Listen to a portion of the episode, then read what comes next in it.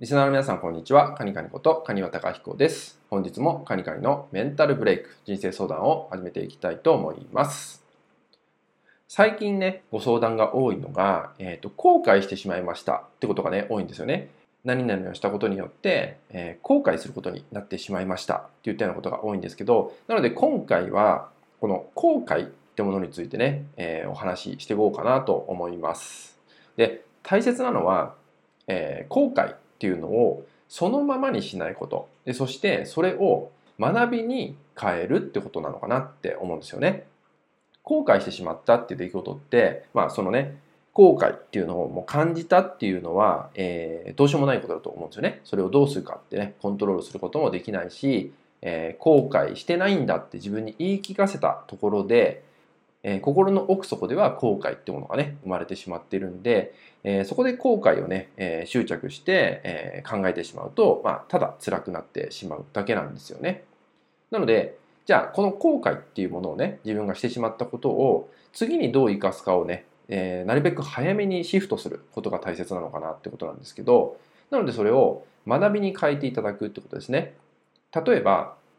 次何かあなたが選択をするときですねえ何かこう選ばなきゃいけない時次に進むためにどっちを選択しようかって言った時にこの過去にあった、えー、後悔してしまった、えー、経験っていうのを糧にしてほしいんですよね。これがあったからじゃあ次の自分はこっちの選択をした方がいいんじゃないかっていうきっかけになるのが、えー、後悔っていうねものなんですよね。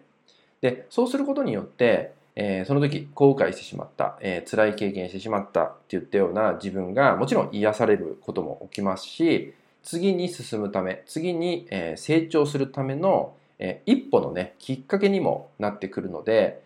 後悔して辛い。その状態は、まあ、その時はね起きてしまう。それは当たり前だと思います。ただそのままにしてしまうとネガティブにはまってしまうだけなんですよね。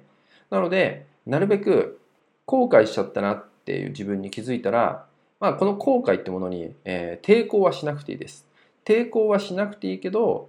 じゃあそれを次にどう生かそうかなっていうふうな、えー、考え方、捉え方にするためのスピード感は速くしていただきたいっていうところなんですよね。そう。後悔した自分に気づけてる。これは素晴らしいことです。そしたら次はじゃあどうしようか。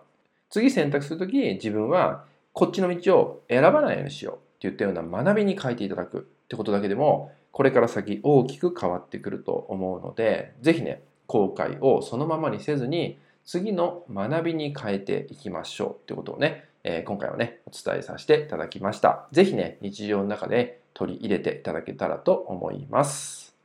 はい、それではね、今回の内容は以上になります。最後までご視聴いただきましてありがとうございました。